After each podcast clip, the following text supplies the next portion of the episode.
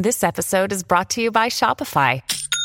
Forget the frustration of picking commerce platforms when you switch your business to Shopify, the global commerce platform that supercharges your selling wherever you sell. With Shopify, you'll harness the same intuitive features, trusted apps, and powerful analytics used by the world's leading brands. Sign up today for your $1 per month trial period at shopify.com slash tech, all lowercase. That's shopify.com slash tech.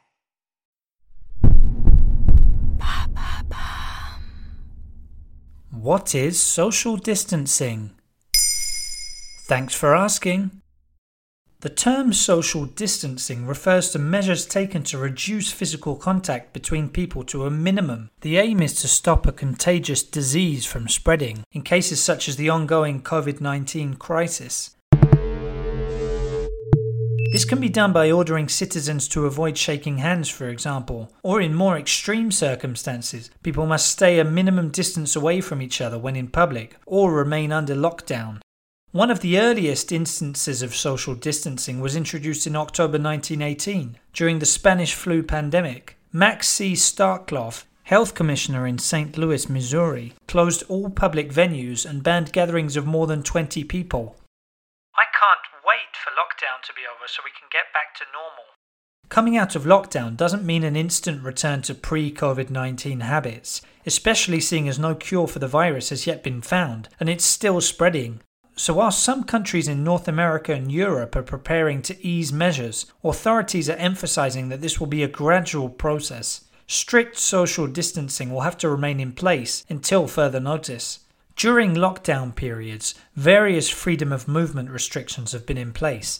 In some countries, citizens are required to stay at home except for limited purposes. They may be required to carry a signed form on their person when outdoors, which law enforcement officers can request to see. Although such requirements may be phased out, people should still stay at home as far as possible.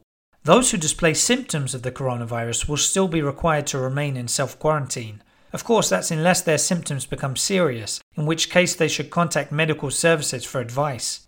In some places, those taking public transport will be required to wear a face mask. The FFP2 mask is the most in demand at the moment. Listen to our next episode on Monday to find out more.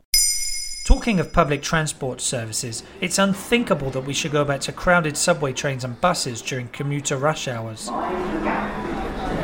Many cities are therefore adapting their streets in order to have more space for cycling and walking. Remote work should still be encouraged where possible, and public places like bars, restaurants, and cinemas will stay closed for the time being. Only if the rate of new infections continues to decrease would such businesses be able to reopen.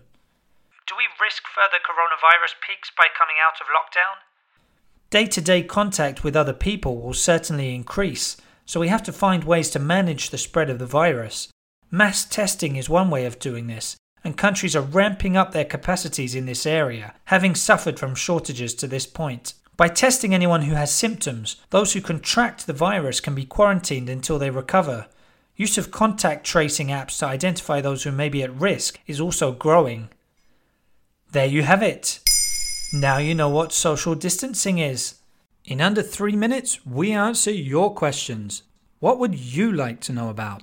Use the comments section to ask your questions on the podcast platform.